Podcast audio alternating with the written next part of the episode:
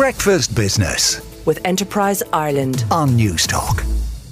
John Isle in the Irish Independent reports that An Post is preparing to sell its stake in the National Lottery in a move that will fully end government ownership of the game's operator for the first time.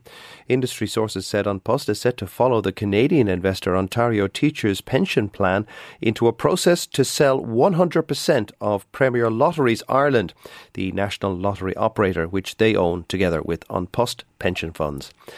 Bloomberg reports that a leaner Meta Platforms is impressing Wall Street, with analysts turning more bullish as cost cuts coupled with stabilizing advertising trends make the Facebook owner's stock look more durable in a looming economic slowdown. The shares have surged 140% from a seven year low in November as Meta started cutting thousands of jobs, including at its major facility in Ireland, in light of falling sales.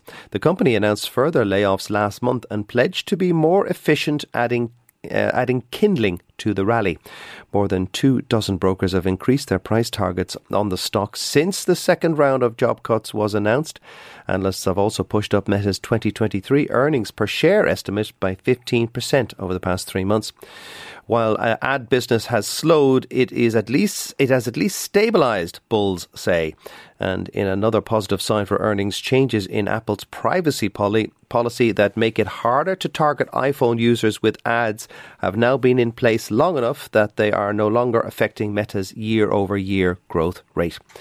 Burke Kennedy in the Irish Times reported yesterday evening that another surge in corporation tax receipts has put the Irish government on course to exceed its budgetary targets for the year.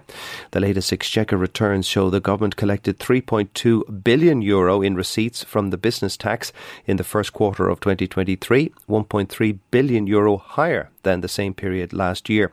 Corporation tax receipts for March alone amounted to 2.6 billion, 1 billion higher than the same month last year.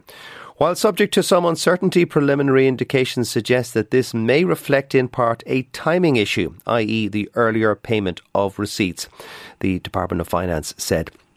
Corporation tax receipts amounted to a record 22.6 billion euro last year, nearly 50% higher than the previous year, making it the second largest tax revenue stream for the government.